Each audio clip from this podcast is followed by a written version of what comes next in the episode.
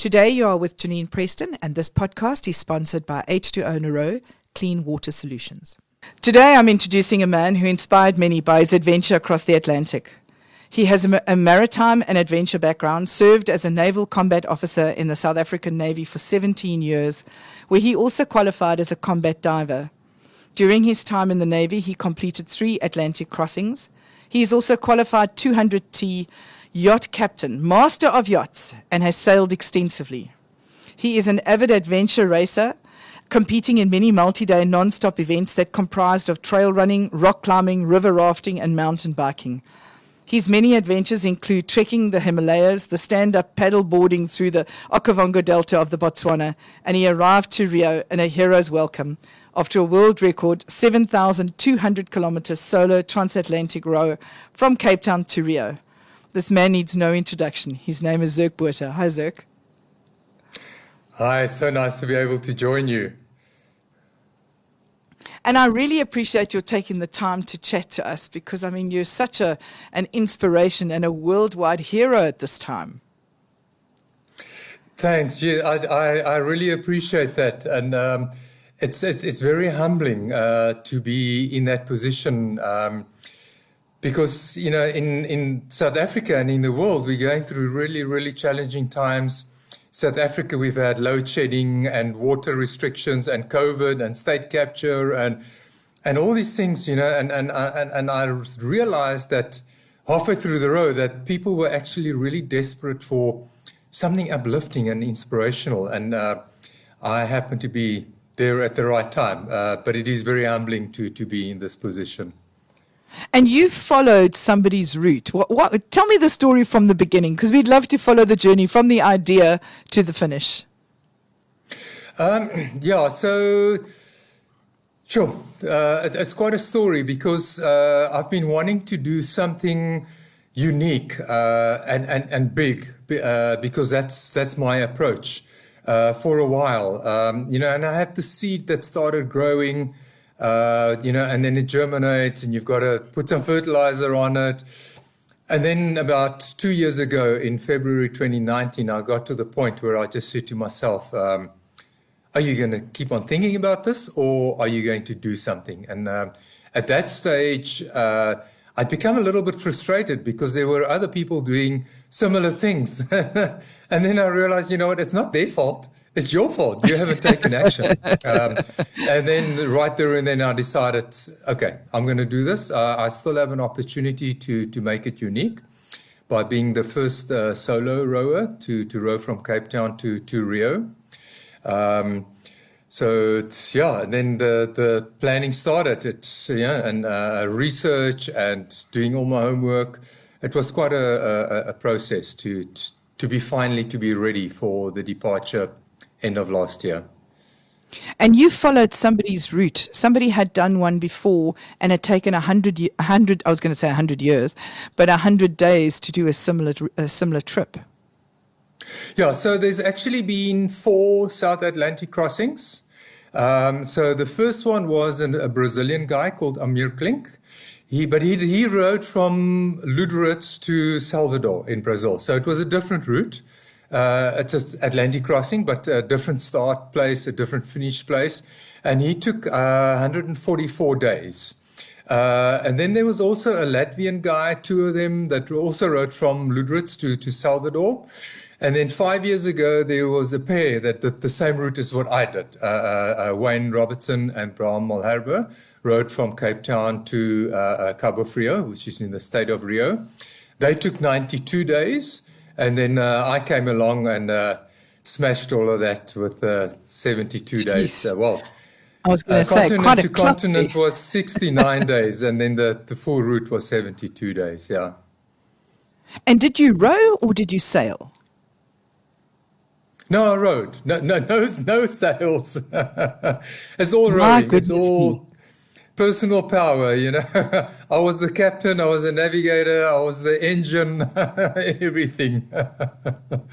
But now tell yeah. me something. How did you know in which direction to row? And I know there's things like compasses and what have you. But it, to me, it just it's mind-boggling that you were able to row, obviously with your back to your destination, knowing that you were going in the right direction and you weren't going to end up in probably Atlanta in the US. Um, yeah, so it is navigation.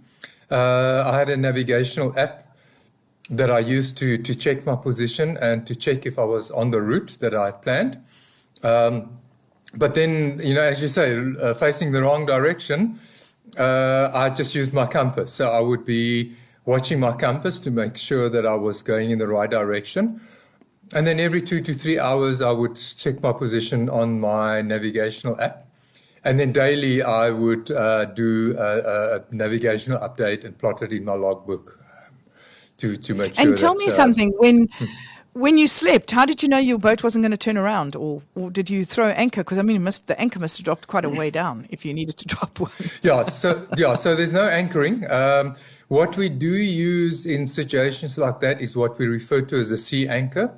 It's like a parachute. So it's a parachute in the water. But no, I did not. I only used my parachute anchor twice.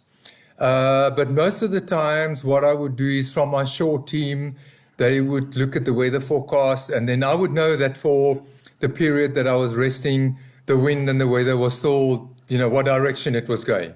So uh, I just used the, the, the, weather and the wind to my advantage. Um, so that even while I was resting, I was still making headway in the right direction. But if you had no sails, how was your boat being pushed along by the wind? And I'm sorry, I'm, this may be I've I've never done the no. sailing thing, so no, no, that, that's a, a, a, fair and a, you know a, a very good question. So in ocean rowing, there are two designs of boats. Uh, the one is called a traditional design, and then there's an open class design. My boat is an open class design, and it is designed to have the cabin in the front uh, of the boat with a hatch opening to the back. So there is a little square area that's facing back, uh, and in this case, that is where the wind uh, effect came into play. Uh, so that it, it, it still did it's like let's say let's call it a miniature sail, a, a miniature rigid sail. Wow! But you know, very very small, but just enough to to keep me going in the right direction. And were you not afraid while you were sleeping a storm would rise, or had your team told you that something like that was on its way for you to be aware of it? Yeah, no, I was pretty much aware of the, the weather that was coming. Uh, so they would every morning they would send me updates for the current day and the next two days. So I had a, a, a good idea of uh, what weather was, was, was heading my way.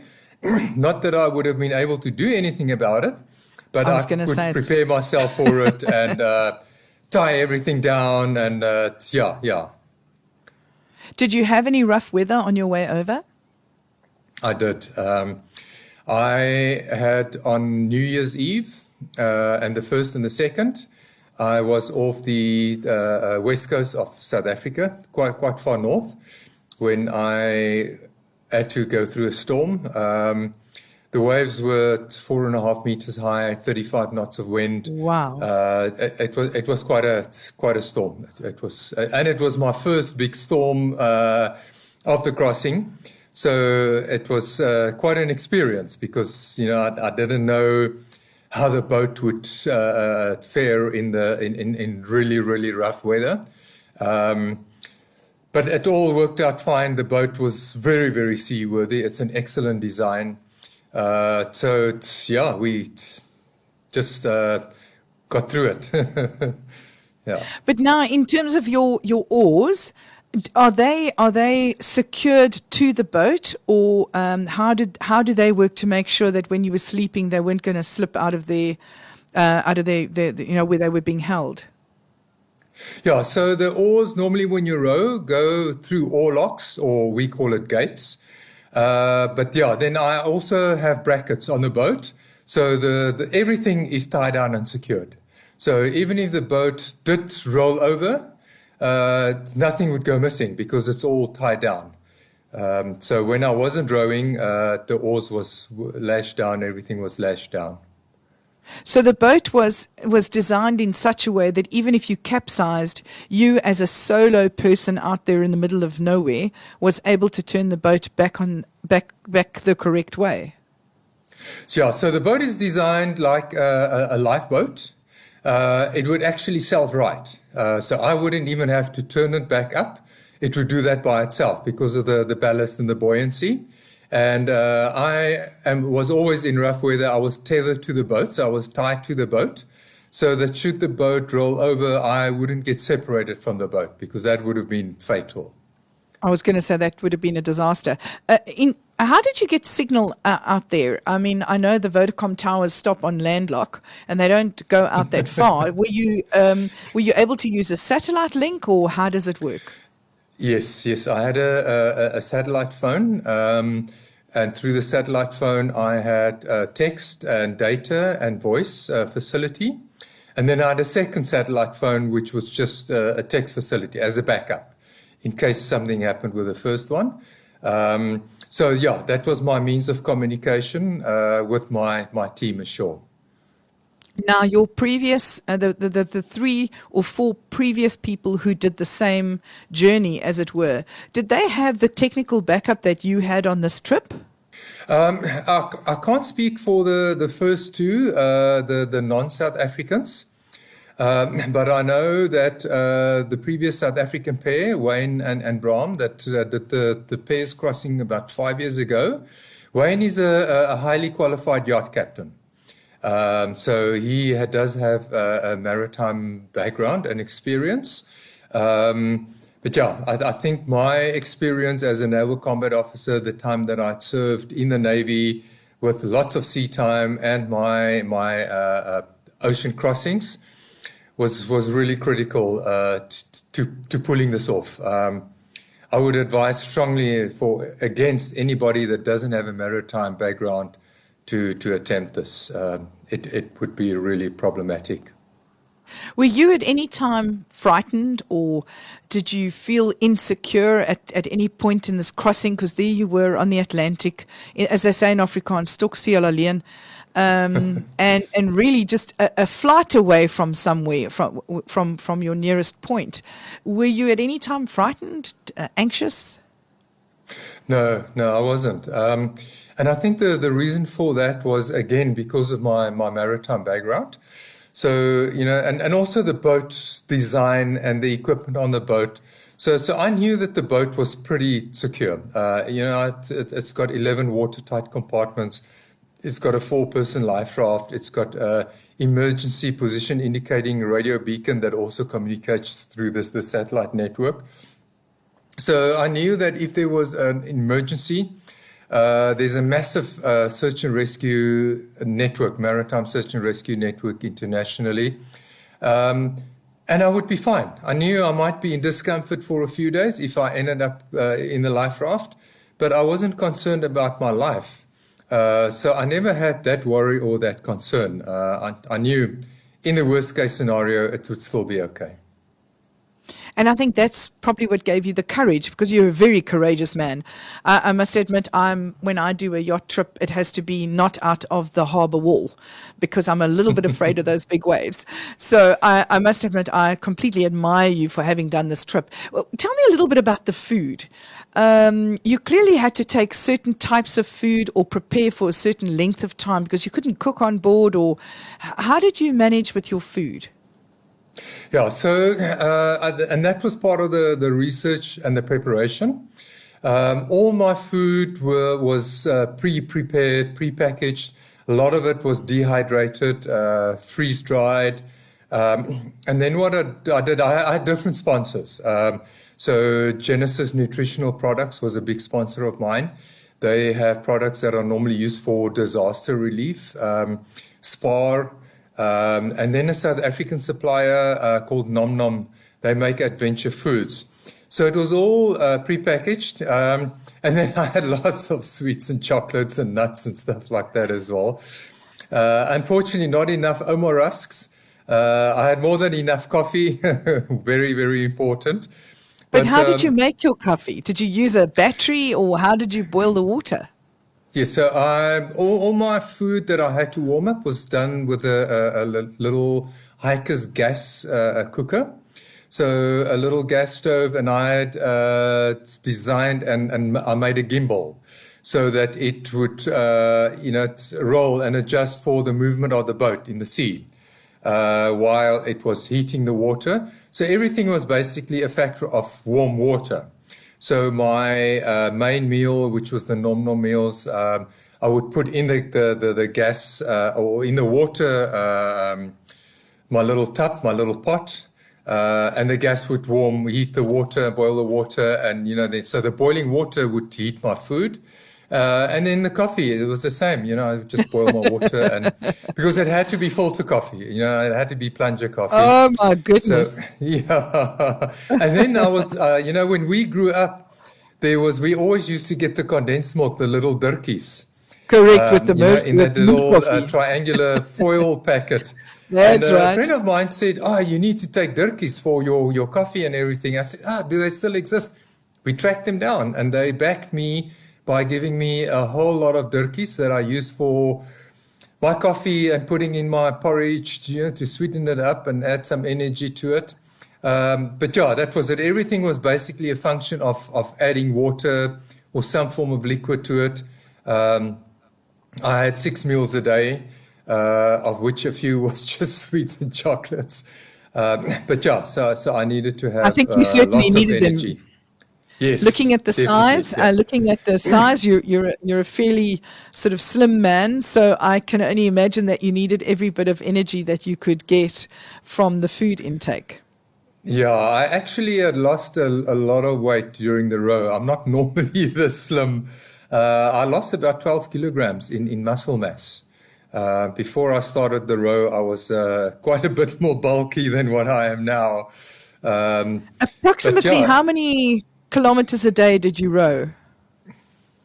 Um, oh my word! Uh, I can tell you, I can do a quick calculation because we everything's calculated in nautical miles. My average nautical miles was 58 nautical miles per day, so that would work out to about 105 kilometers roughly um, per day that I, that I rode. And that's making good time because you were Yes. you were rowing with waves, so you weren't rowing on a flat surface. Or did you actually have a lot of flat surface time, or was it mostly waves? No, I, I had a lot of waves and swells, but that was an added advantage because they also have energy. So, so they actually helped to push me ahead. And then there was a lot of times that I was uh, semi surfing those waves. So, you know, it, it helped me to, to go faster. Um, it was a big advantage. You know, nature really came to the party. Uh, and was really a big uh, part of me establishing the world record. So that was uh, th- that's another first, obviously, for a South African because you're a South African. Uh, for South Africa, we have a another world world world, world record, Yeah. and you beat it by Yeah. 30 days, if I'm correct. 20 days. Yeah, yeah. I improved Was it it by 20 20 days? days. Yeah, yeah. And when you arrived on that side, was there an arrival party for you? Because I know you arrived to a hero's welcome, but does that mean there was a big party on the on the shore when you arrived? Did you? And I'm assuming you arrived in the harbour. Yeah, so wow, it was phenomenal. And, uh, you know, about three weeks before the end, the reality started settling in that, you know, we've got COVID and it's lockdown and this quarantine requirement. So my team members uh, that were supposed to go to, to Brazil to, to be there to receive me when I arrived could not leave South Africa. Um, and that I thought, oh, I'm going to do this major thing, and there's not going to be anybody no. to, to receive me.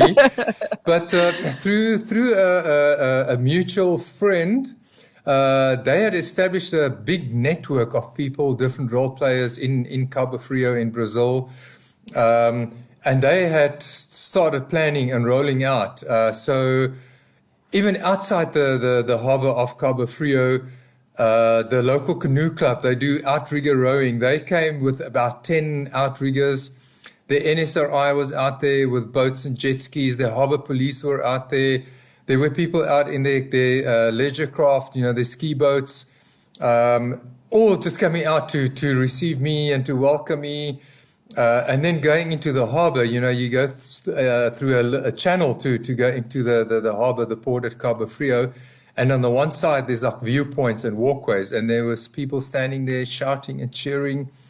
And at the yacht club, it was the same. Uh, it was really there was just like the turnout was phenomenal. It was unbelievable. I, I, I was completely blown away. And I see the first thing that you wanted to eat was a burger and have a coke. Yeah, that was quite an interesting story because uh, you know, during the crossing, the people on the social media would say, "Oh, what are you craving? What you would like? What would you like to have when you get there?"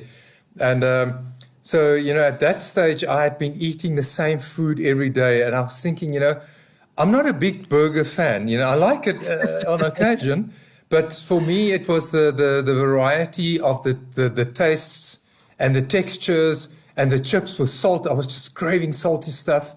So that's why I thought, okay, know, a burger and chips would be great, and an ice cold Coke. So uh, I was early. Uh, you know, the the whole reception and the official welcome had been planned. They we all worked out and predicted that I will be there on the 28th. And then then I ended up in the last three weeks making such good time that I was a day and a half ahead of schedule. So oh then we said, okay, well, what now? And they, I said, no, I, I want to finish. I'm, I'm tired of this now. I said, no, no, you can't. We've set this whole thing up for you and the media and everybody's, you know, ready for the 28th. So there's a neighboring town to, to Cabo Frio. Uh, you know, and both these towns, this area is in the, the state of Rio de Janeiro. Um, so they said, no, you've got to go to Buzios. And Buzios is a, it's got a lovely little bay that's completely sheltered. Um, so I said, okay. So, so I went into Buzios. I arrived there at half past 10 uh, at night. And as I'm going around the corner, uh, so now I'm rowing backwards. So I've got the strobe light flashing so that everybody can see me and stay out of my way because I'm just looking on my navigational app to see where I'm going. Uh, and then as I get closer, I jump up and I look over the, the, the, the canopy to see where I am and where the, the, In case you're heading for a very large craft yeah, yeah. And then as I come around the corner into the bay, I hear these guys calling my name. I think, am I losing my mind? You know, this is a, a town where nobody knows me, but there's somebody on the beach calling me. And the the the one uh, photographer that had been contracted um, through the the network, and because my media manager uh, Sue couldn't be there, he lived in in Buzios, and he saw on the communications that they had established with the team that I was going to be there. And then he saw, oh, I wanted to have a burger. So he actually waited for me to arrive. Uh, and then he was waiting on the beach for me with the burger and chips. Um, so that was quite random. Uh, and then that, you know, because that was my official finish of the crossing, that was 69 days. But then the, the, the welcome was uh, a few days later at Cabo Frio. So I stayed in Buzios for a little bit more than a day at, at Anchor after I had my burger. And then uh, I carried on to, to Cabo Frio for the, the official welcome and the, and the reception. Um, yeah, yeah. And tell me something. When you when you got off the boat for the first time, possibly to reach for your burger and coke, you must have walked on on uh, you know through the through the the beach waves to get to the beach. Did you find yourself a bit sort of unbalanced or a bit wobbly because you'd been through the rocking motion of the sea? I did. Um, I, you know, before, because I'd been in the Navy and I spent a lot of time at sea, you know, when people say, oh, after sea, I'm feeling wobbly, whatever, I thought, nonsense, man. I've spent 17 years in the Navy and I never felt wobbly. But it's all about the size of the boat, you know, and, and how stable it is. Uh, and this time, because I mean, obviously it was quite a lot smaller than a Navy ship. Uh, yeah, it, it, was very unstable and I wasn't, you know, balancing well when I got to the beach. It was. It I was can different. just imagine. because I can, I, I can only imagine what it must be like to be on this waving, rocking motion, and then you suddenly get to a solid piece of ground. As you were crossing the ocean, did you come across any sea life, for instance, whales or sharks that might have you saw the shark fin and thought, "Uh oh," and the sound of jaws came through your head? um, you know, I was surprised. Um, about the lack of sea life. Uh, and I've made quite a few statements about that. Um, I'm really concerned that there's some fishing fleets from certain countries that are depleting our natural resources. Um, and, and the evidence for me was the, the, the, the lack of sea life that I experienced. But I did, I did have some really, really unique experiences. The first one was uh, about a week after the, the big storm on the, the African coast. Um, you know, that's where the reality set in. So that was about two and a half weeks into the row. And now I'm starting to feel lonely. And so, and then I see a dolphin swimming towards a boat. And then I see, oh, there's like 10, 12 of them. And um, this is my first contact with, with another living being. And I'm thinking, oh, they're going to come and, you know, look at the boat. And, and then they just swim straight past and keep going. And I think, no, don't go. None of it. but then I, I did, two weeks later, there was another part of dolphins that did hang around and they did play around the boat for about 10 minutes, which was a really, really special experience. And then the other experience that I had that's more comparable to sharks uh, was marlin. I had three marlin, single marlin on each case, so three different occasions a little one and then a medium sized one. And the biggest one was about three and a half meters that swam past the, the boat and so close to the boat that if I reached out, I could have touched it.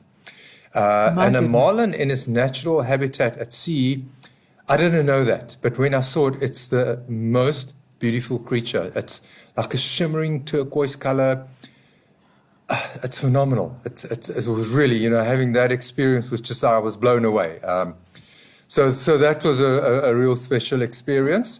Um, and then I saw the odd dorados and a, a, a sunfish and a turtle, uh, but few and far in between. It, it, was really, really disappointing. That's very sad. Yeah, very, very sad, sad, Very much. Yeah, yeah. And in terms of of um, like sunset and sunrises, you were you were rowing obviously across time zones. How did you keep yourself balanced with what time of the day it was, or was, or did it matter? I, for the first half of the row, I stuck uh, to South African time um, because then I could relate to what my family was doing. Uh, my, my, my kids, uh, you know, knowing they're getting up, they're going to school, they're going to work, you know, whatever they were doing. But then it became completely out of whack. Uh, and then I started changing to the time zones of where I was. Uh, and then at the end, so Brazil and South Africa are five time zones apart. Uh, oh and then towards the end, yeah, it became quite a, a difference. And uh, it took a while for my biological clock to, to get used to the, the new time zones. Um, but and yeah, did you, you know, talk just, to your children yeah. often? Pardon? Did you talk to your children often? I did. Um, I, I the, the satellite phone had a voice facility. So my daughter had a birthday. Obviously, I phoned her on her birthday and we chatted, and on Christmas. And uh, no, I didn't phone on New Year's. So yeah, I chatted uh, uh, quite often, but I texted them. Uh, you know, ugh, lots. Um, it was just easier. You know, the the voice communications wasn't always clear and was disrupted, so it was a bit frustrating. But the text messages and emailing was, was really good. So, and it was also a way for me to uh, reassure them or, or assure them, whichever way you look at it, that I was okay. You know, I was safe. Everything was still okay with me, um, which was important uh, for them to know, and it was important for me to know that they're okay. Then they're not worried about my well-being. And how old are they? So my my son is I, am going to have to calculate. He's 34. uh, and then my daughter is uh, 32, 32 and a half. Uh, and then the, the younger ones are 15 and 10. So I've got quite a, a spread. My goodness me. And I'm sure they're just so proud of you. And they must have been relieved when you finally arrived. Yeah, um, and did you not feel that you needed to row back, or were you quite happy to fly back? There we go. So tell me a little bit about um, your family. You you have children? How, uh, yeah, I hope, I hope, you can hear me. Um, so my my son is 34, and then my older daughter is 32 and a half, uh, and then the two little girls. Well, not so little, but uh, they're 15, 15 and 10. Um, yeah, so so quite a, a, a spread of, of, of ages uh, in, in, the kids. So that's quite um, a big age gap, and I bet they were so happy to hear that. They were so happy to hear that you'd you'd landed in in uh, Rio because I bet they were the first ones you told when you got there. Yes, yes, I did. I I, I phoned them uh, just before I ar- arrived, uh, before the official welcome and the media boat arrived. I, I gave them a call uh, and had a quick chat and said to them, "Ah, oh, it's it's finished. It's over." yeah. and and I have just a last. I have a last question for you.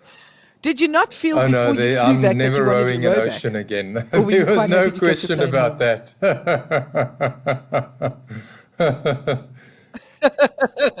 yeah, absolutely, absolutely. Yeah, I got the T-shirt. I don't need another T-shirt with the same uh, branding on it. yeah. I really appreciate you having joined us on this on the journey that we've taken with you. I felt like I was with you in the boat, uh, rowing across across the sea, um, and for sharing your thoughts and obviously to your team and your sponsors. Um, I think they were great. Maybe you want to just take a moment to thank all of them on yeah, air. Yeah, yeah, please, that's um, great. You know, a project like this isn't possible without backing of, of, of corporates uh, because it requires a big investment. And as an, an individual, we don't always have the, the resources readily available. So having a company like Youi Renewable Energies, uh, that was my, my biggest uh, backer for, for this project was great. But then also the, the other companies like Nova Marine that supplied all my safety equipment. They also uh, provided the satellite data connection. Uh, and then going through, as I mentioned earlier, Genesis Nutritional Products, Aeron Tech, uh, uh Bulwark, Sartex, the Durkee guys, Spar, uh, Fleetmon that provided my satellite trackers, StormGeo that provided the software for the weather systems. Um, it's amazing. You know, they, they all came on board. They trusted me when I gave them my proposals that uh, I would deliver on what uh, was promised.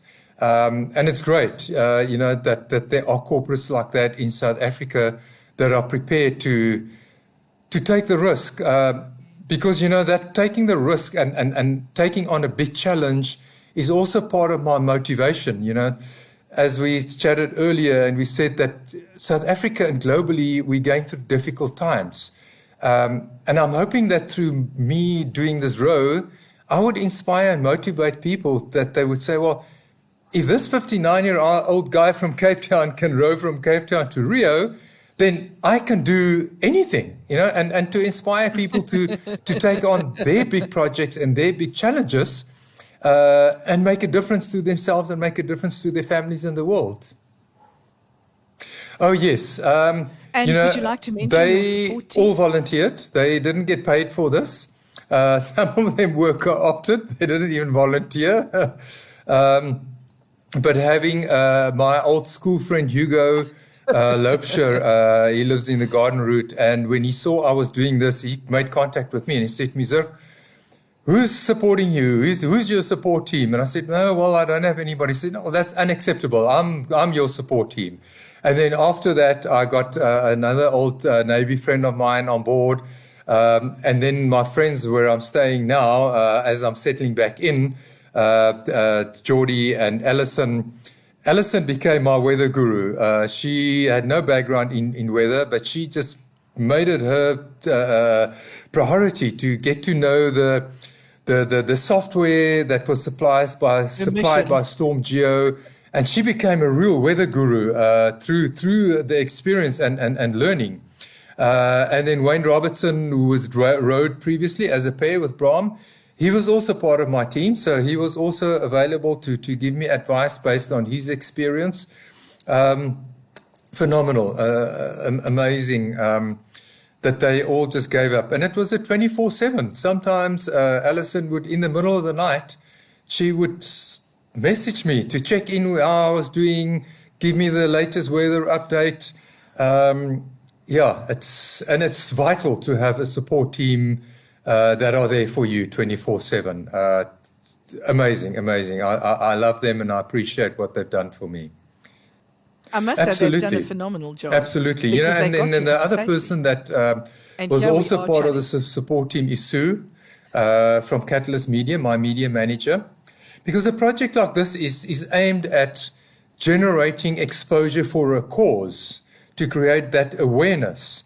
Uh, and she's done a phenomenal job to, to make sure that the message has gone out internationally uh, on sustainable development and the, the, the, motivational, inspirational side of, of, of the project.